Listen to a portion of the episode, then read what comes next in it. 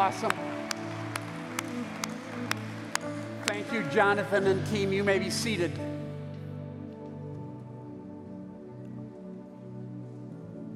Before I pray, pray I, I want to tell you something happened to me this week that I found fascinating and deeply moving. Uh, Rhonda and I attended a graveside service of a woman in our church who had recently died, uh, Ginny Adair.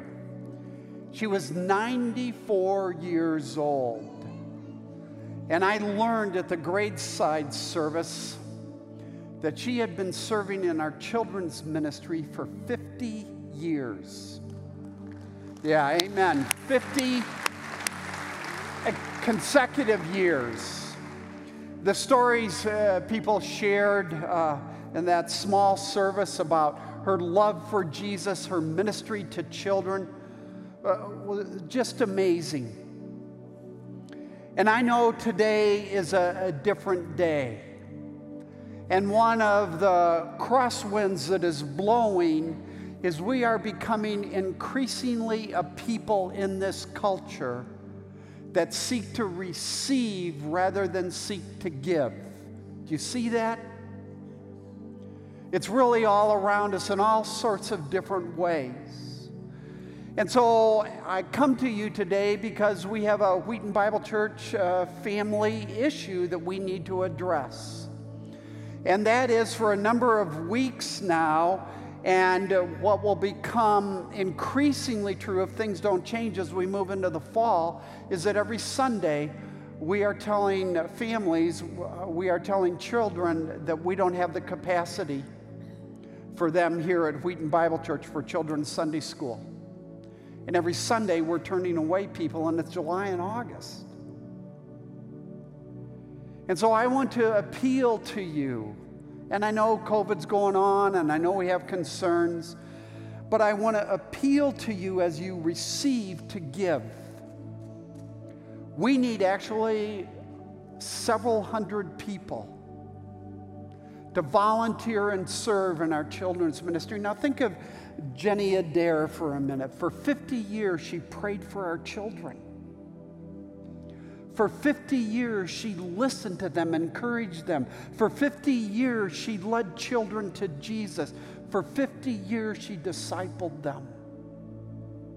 And I want to invite you to prayerfully consider joining our disciple making team in our children's ministry. Our disciple making ter- team that serves as greeters, welcoming people, getting to know people developing relationships and connections for people that will be coming to Wheaton Bible Church, for our tech teams that really make Sunday mornings happen. And more and more people will be needed as we go back to our old schedule. And uh, traditional worship will meet over in the east space, and we will meet here in the west auditorium for contemporary. Would you join me in praying that God would raise up hundreds of people to step in because we love Jesus. We're committed to give as we have received so much. Amen? Let's pray. Father, we want to thank you that you are the King of Kings, the Lord of Lords, that you have given us your Son who willingly gave his life that we might find life forgiveness, redemption, adoption, that we might become a new creation in Him. And we pray for these needs as we move into the fall. And every church is going through this right now, and it's especially acute because of COVID. And we pray, God, that, you would raise up the people among us that can minister that can serve and pray and give. We thank you that you have been so faithful, and uh, the wonderful people of Wheaton Bible Church have done so much in years past. Now, God, prove yourself faithful. We don't want to turn away anybody. We don't want to turn away any child. And Father, we pray today that you would give us better hearts. That you would so work that you would give us hearts that love God more and hate sin more. And whatever you deny us, and you will deny us circumstances and things in our lives, don't deny this request. Change our hearts. That we might see and serve our risen Savior.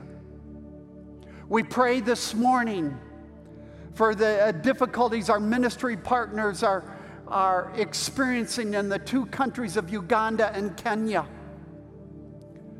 With the inability for people to get vaccinated and the uh, rising number of cases of COVID. And then on top of that, the food shortages because of the drought.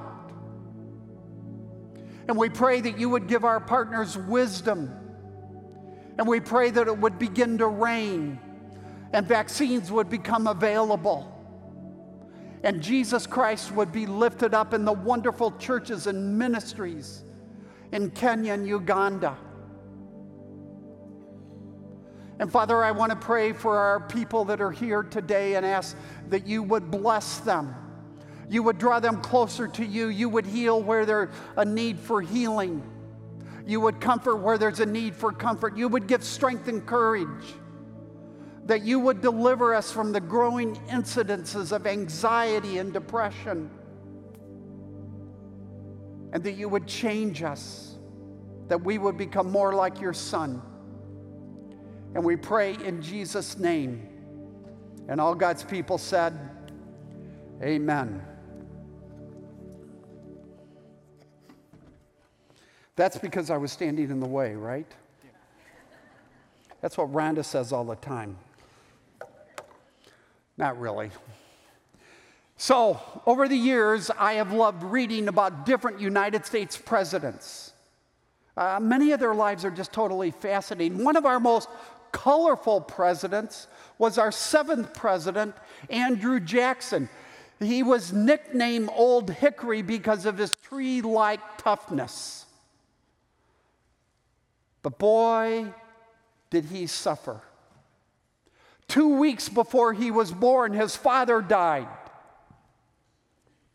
When he was 14, he and his older brother served in the Continental Army in the Revolutionary War, and they were captured by the British, mistreated by the British, and then reluctantly released by the British because both of them came down with smallpox. Andrew Jackson's brother never uh, recovered and he died. A week after his brother died, Andrew Jackson's mother died. A year before that, his only other sibling died. When Andrew Jackson was 14, he was all alone in the world. Yet he would go on to become one of the most popular, one of the most loved presidents in the history of the United States. And that, in spite of the fact, and here's the kicker, just a couple days before he took office, I'm talking the White House, Oval Office, his wife died. And the whole time he was in office, he battled tuberculosis. Andrew Jackson was a remarkable man. In the Old Testament, we meet an even more remarkable man, at least I think, by the name of Joseph, who, like Andrew Jackson, experienced and overcame multiple, multiple, I mean, personal tragedies. And uh, Joseph went on to become one of the great leaders in the ancient kingdom of Egypt. As a matter of fact, second only to Pharaoh, even though he was a Jew.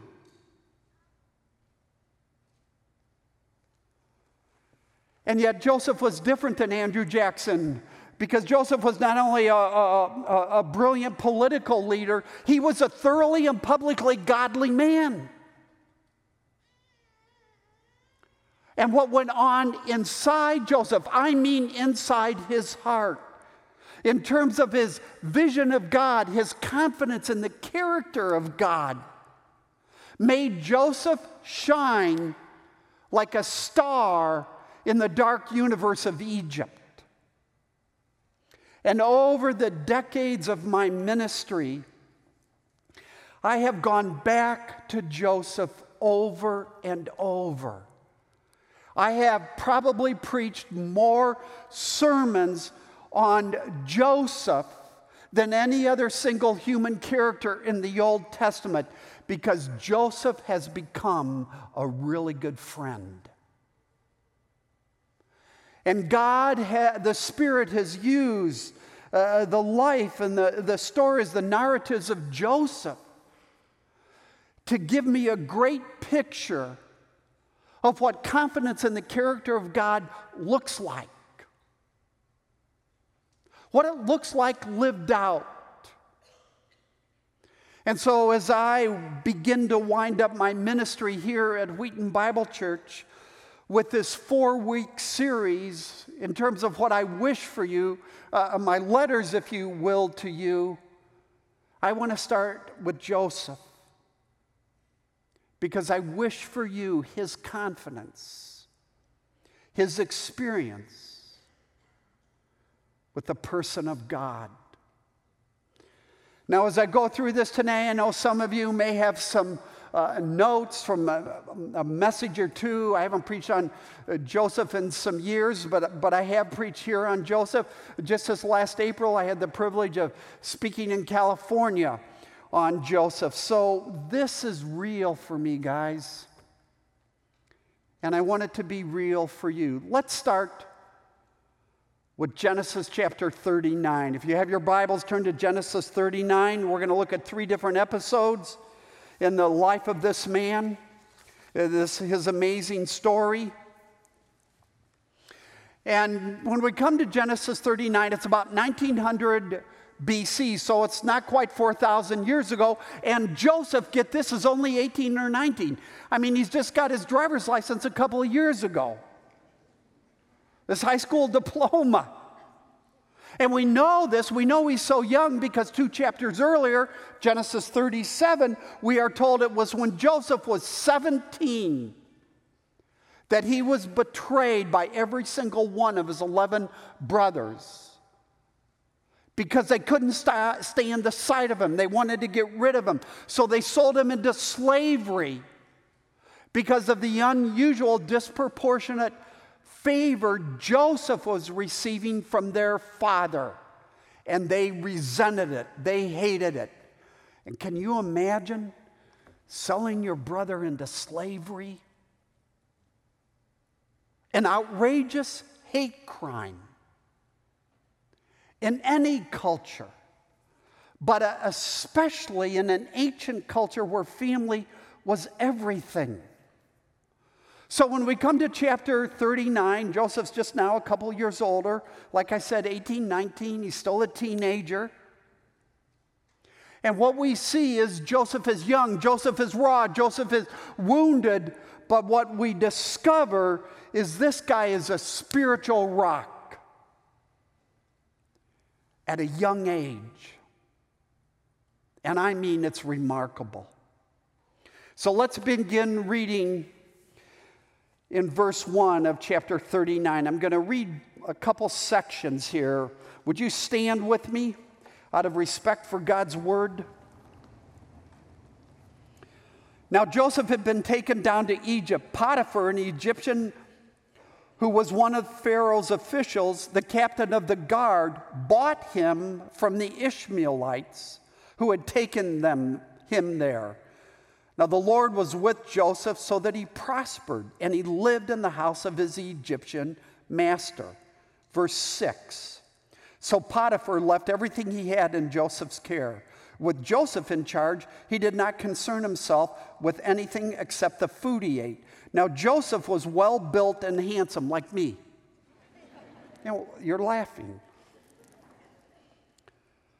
And after a while, his master's wife took notice of Joseph and said, Come to bed with me.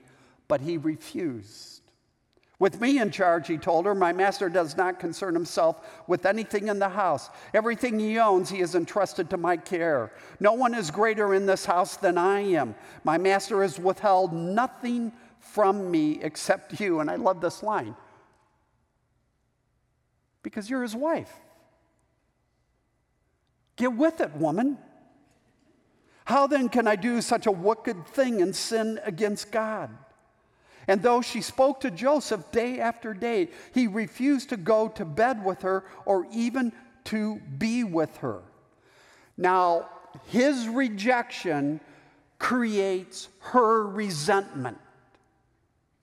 And so, because she resents being scorned, Shakespeare has a line about that, she wants to hurt Joseph. It's a typical cycle. I've been rejected, I resent the rejectments rejection, and therefore I'm going to hurt. And she makes up a lie about Joseph that she tells her husband. Now, two verses, verse 19. When his master heard the story, his wife told him, saying, This is how your slave, that would be Joseph, treated me. It was all fabrication. He, that is Potiphar, burned with anger. So Joseph's master took him and put him in prison, the place where the king's prisoners were confined. And that's God's word. You may be seated.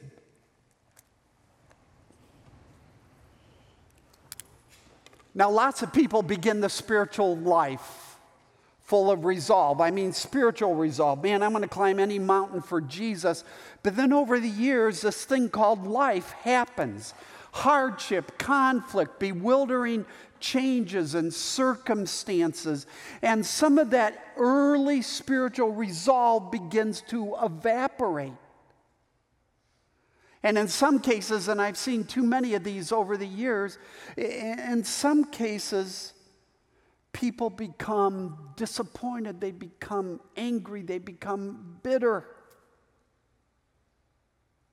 And worst of all, they become angry and bitter at God. I mean, Joseph could have said by rights, God, where are you? My entire sibling group betrayed me. I'm no longer in my homeland. I'm no longer with my father. I, I, I, was a slave here in Egypt. And just as things were starting to go well, and I did what was right in a moment of temptation, I got thrown into prison for a crime I didn't commit. Uh, God, and these are the words of Isaiah why is my way disregarded by my God? Why have you hidden yourself from me? We all struggle with that. Joseph could have said that. If any teenager had a so called right to be angry with God, to be bitter towards God, to rebel against God, uh, to medicate the pain with a little sexual pleasure, it would have been Joseph. But look at what we see about Joseph's heart in verse 8. The first three words, but he refused. You say, what in the world does that have to do with his heart? Everything. Joseph refused this temptation, remarkable at any age, but especially at Joseph's. Now, over the years, I've read some on ethics and virtue and a common definition of virtue. Uh, maybe the most popular definition of virtue is the ability to delay gratification, to say no, uh, to refuse, as Joseph refuses here. Now, that's especially true. It's especially important when you're facing sexual temptation. Uh, uh, uh to tell yourself this isn't right and uh, I will wait for what is right. But what I want you to see here in the text, uh there emerges a deeper, more profound definition of virtue that takes us to the Holy of Holies. In the last sentence of verse 9, we read this How could I do such a wicked thing and sin against God? Do you see virtue? I could say spiritual maturity uh, godliness isn't just the willingness to delay gratification, it's the unwillingness to violate the holiness of God. The unwillingness to violate the holiness of God. It's not a merely a horizontal thing. Ultimately, for those of us that know Jesus Christ, it's a vertical thing. I'm not going to do this and throw it in your face. So confident are you, like Joseph, in the character of God. It's so real to you. Verse 9 suggests, or uh, this last sentence in verse 9, that there were two parallel tracks that had formed convictions in Joseph's experience that made him who he was as an 18 year old. And the first is he was deeply convicted about the sinfulness of sin. And the second, deeply convicted about the holiness of God.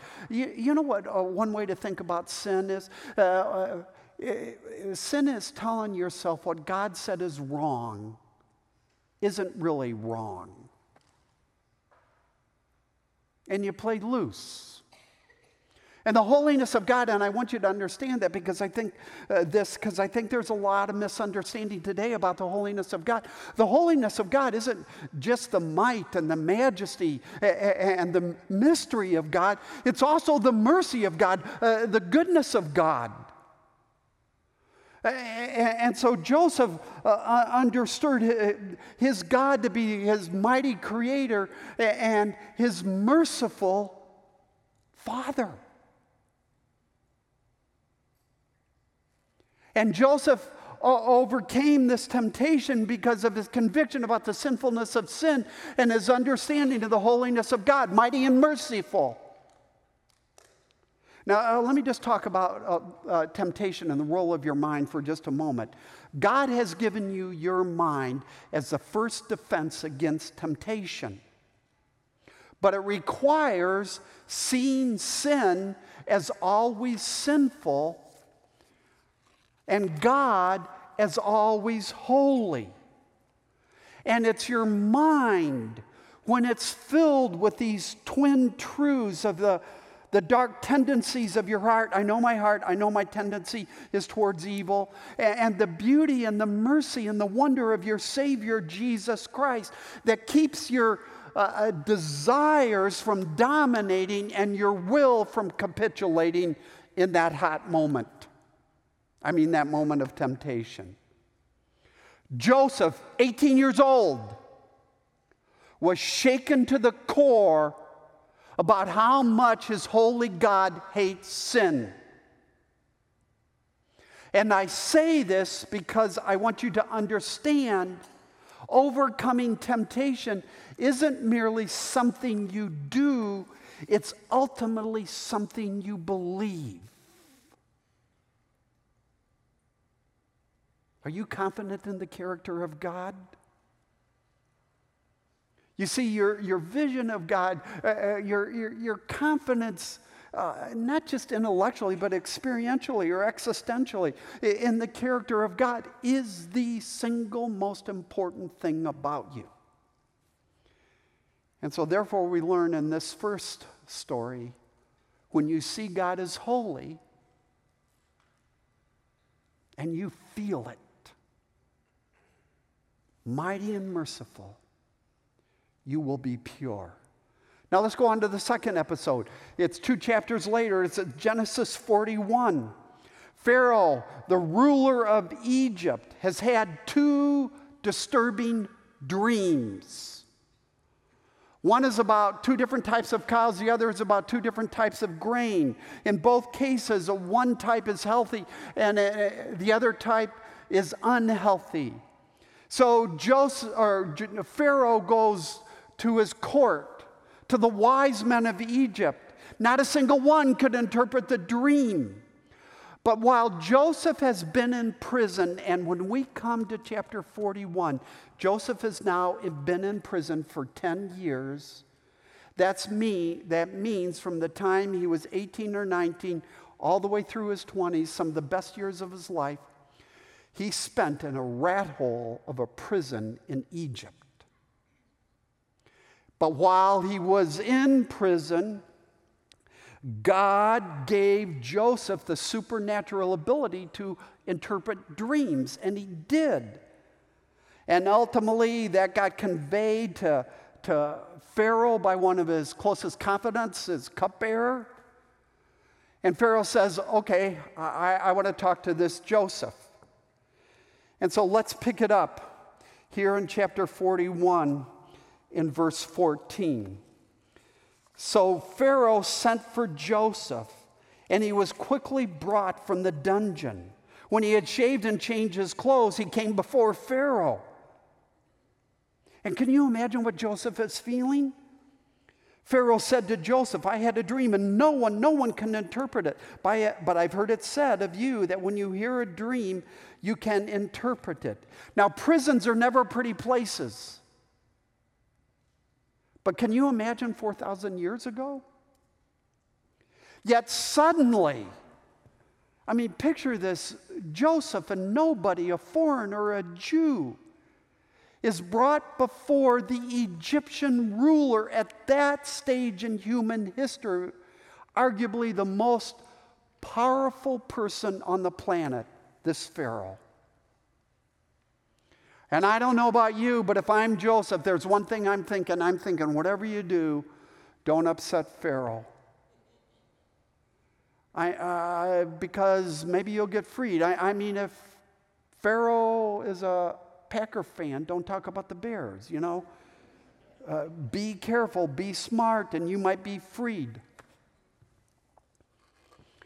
Uh uh No, not Joseph.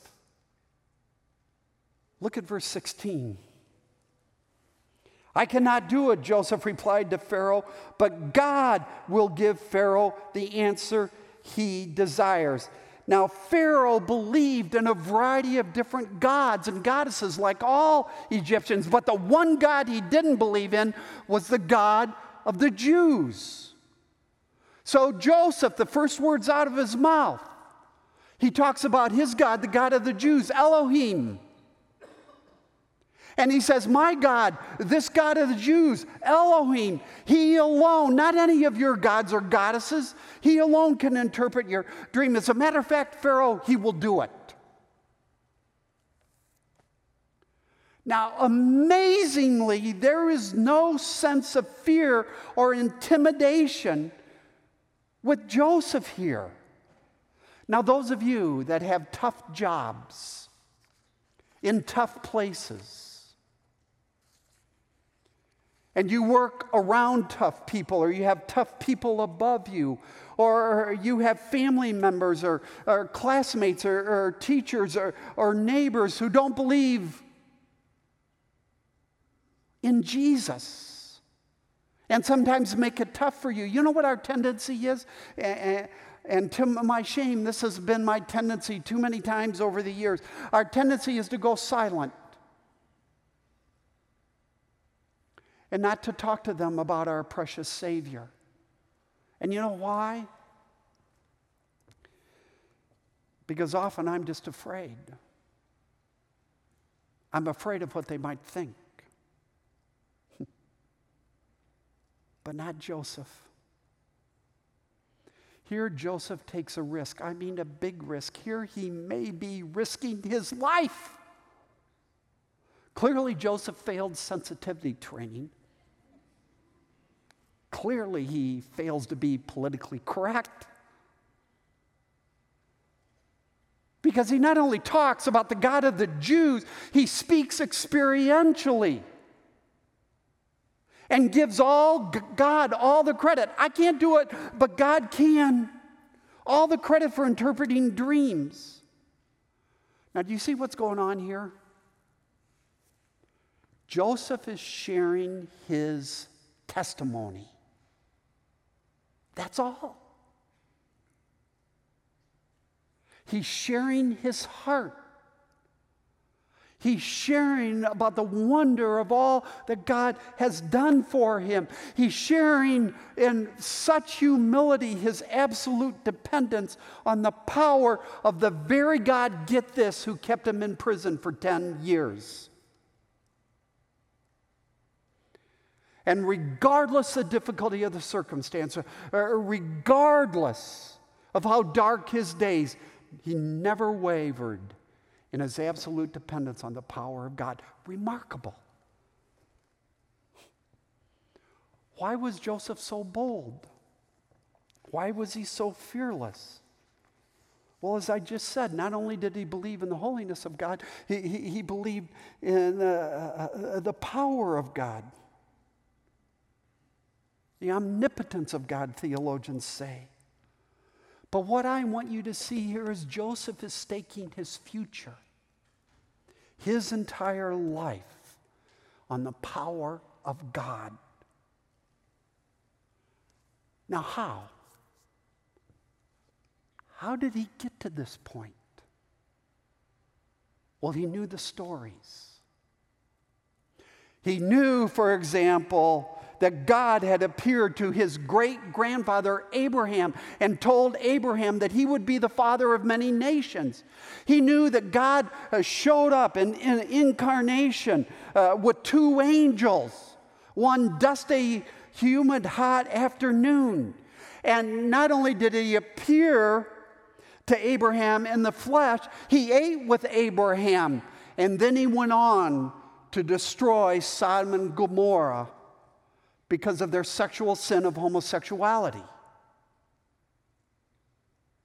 Uh, uh, Joseph knew that his grandfather Isaac had been conceived miraculously because Abraham and Sarah were too old. They were decades past childbearing years. I mean, Abraham was 100. He makes me look like a punk.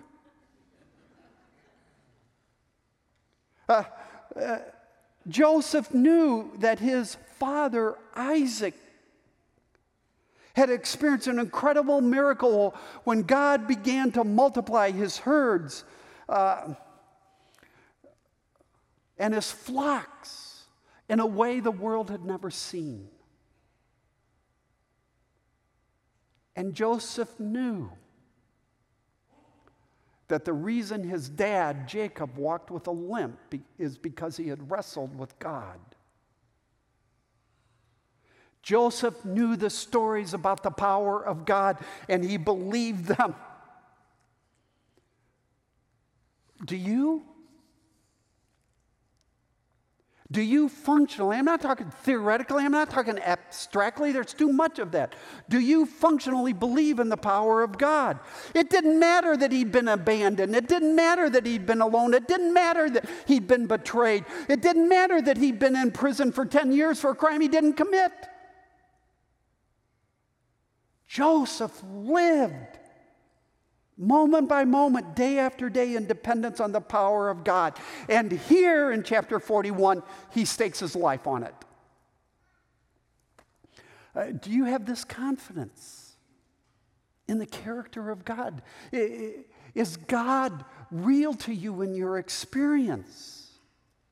Do you believe that God will answer your prayers in His way and in His time to be sure? But He hears you and He is working. Ask and it shall be given. Do you believe God is protecting you? Do you believe God is going to see you through the other side of whatever the X is in your life that you're going through, no matter how bad it is?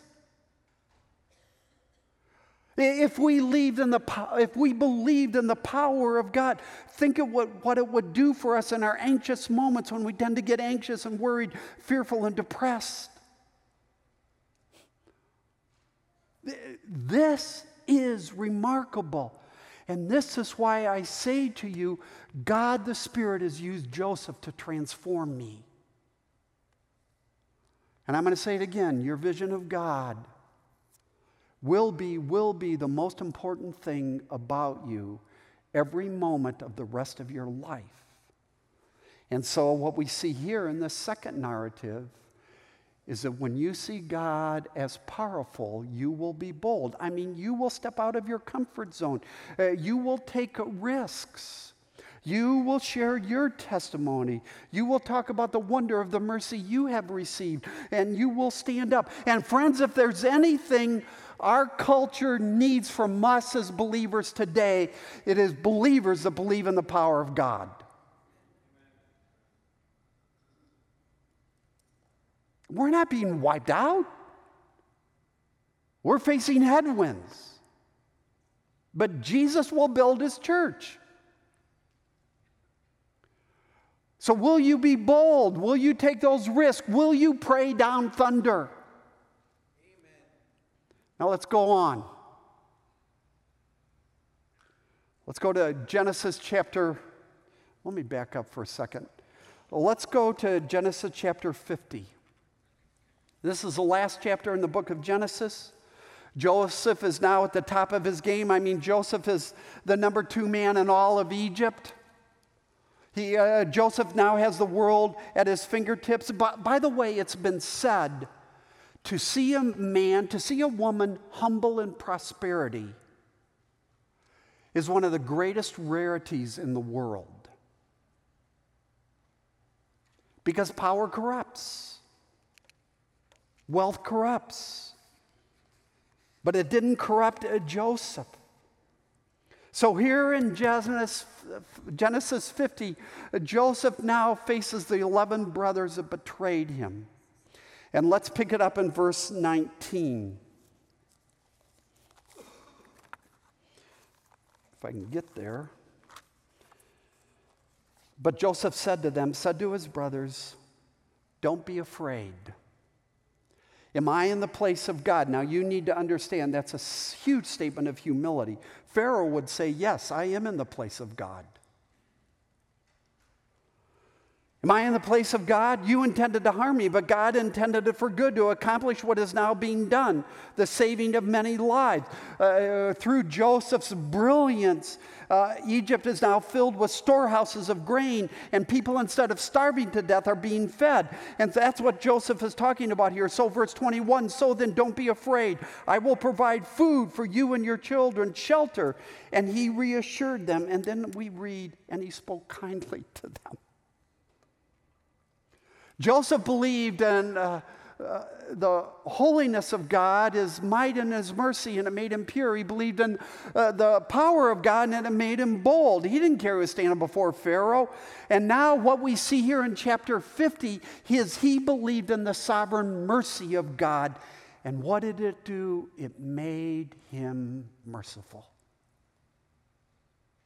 forgiving, generous kind. I will provide for you and your children. Who says that after what Joseph has been through? But now let's back up, and here's where I want to go. I want you to see, no, I got to back up. Um,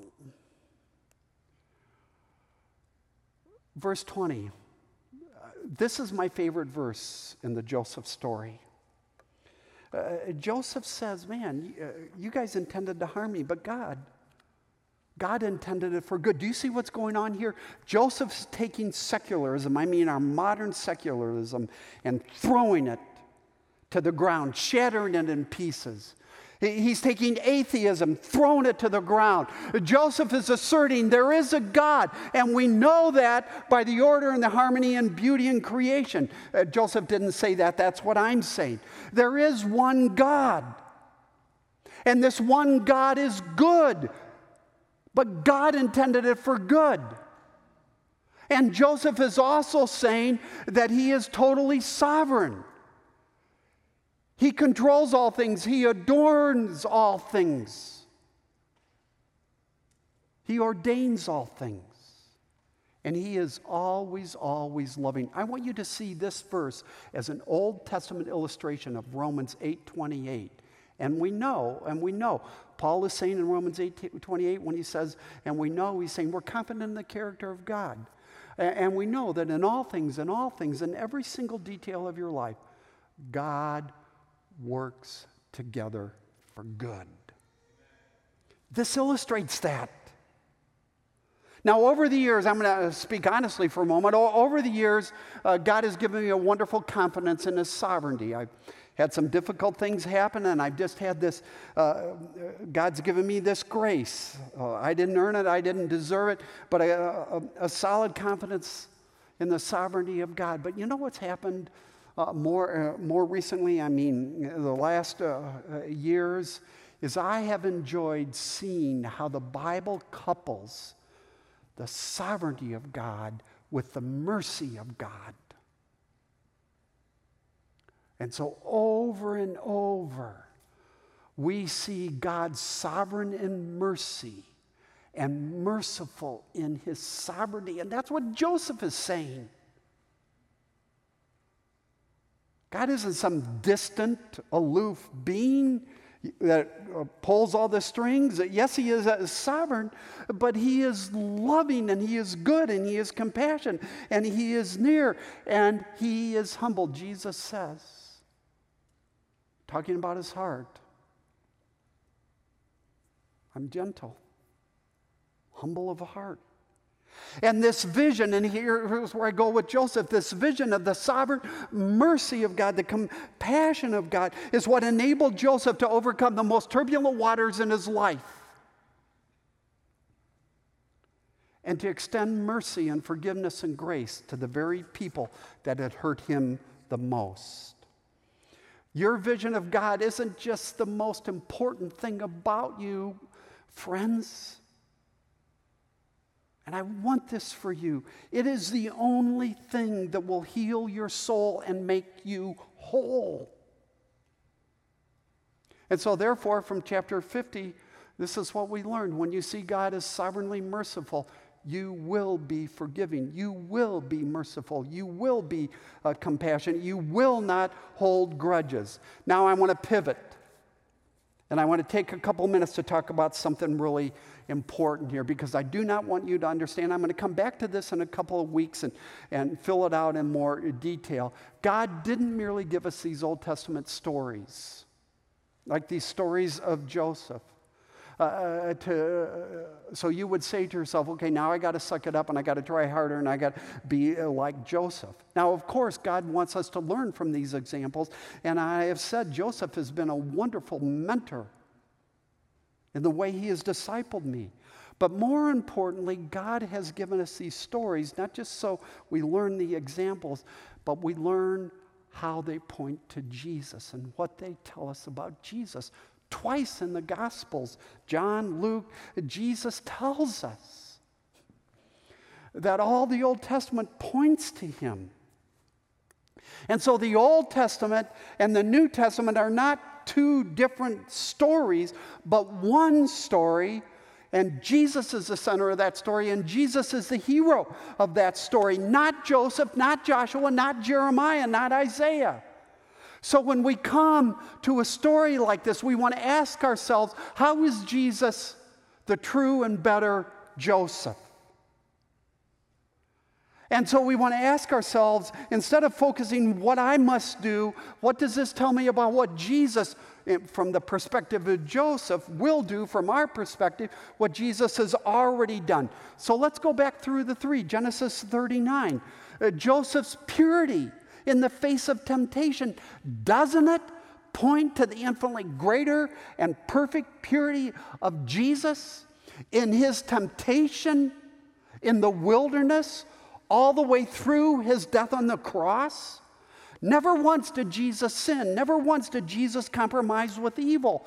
Why? So that by his perfect obedience, he might fulfill the righteous demands of the law on your behalf.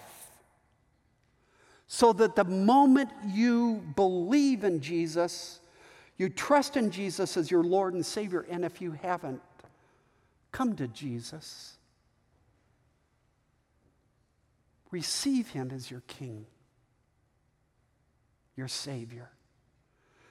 So that the moment you believe in Jesus, God takes away your sin and he gives you the righteousness of Jesus Christ. So you are seen as totally righteous in, the, in Christ in the sight of God. In other words, Joseph's obedience points to the infinitely greater obedience of Jesus.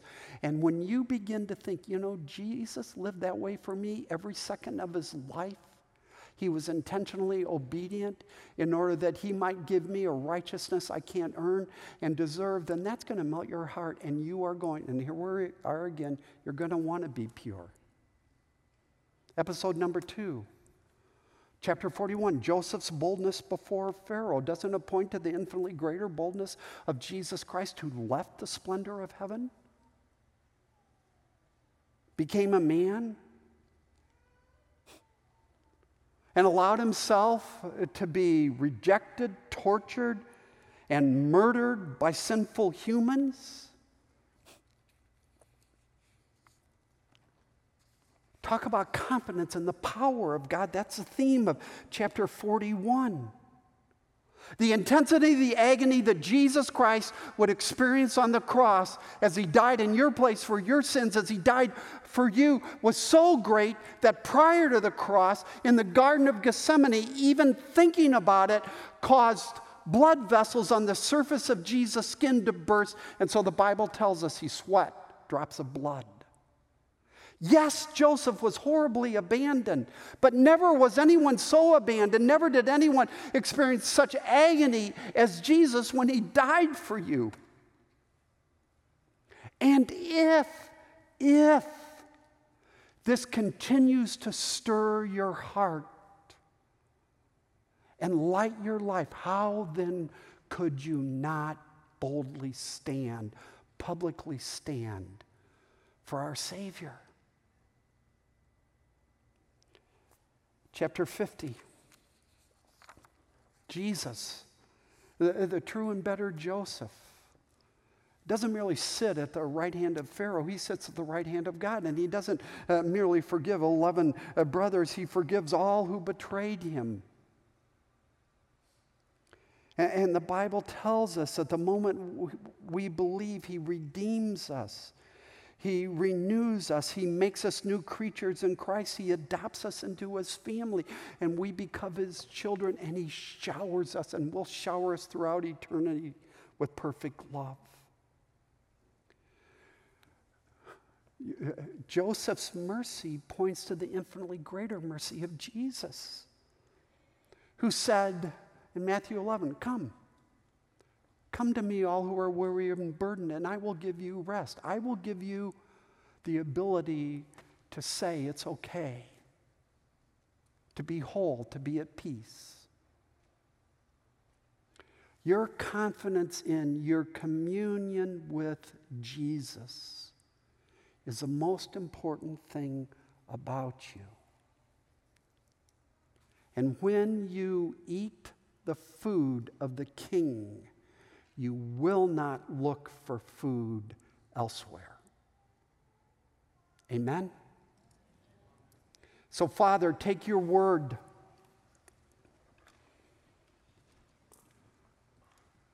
Change us.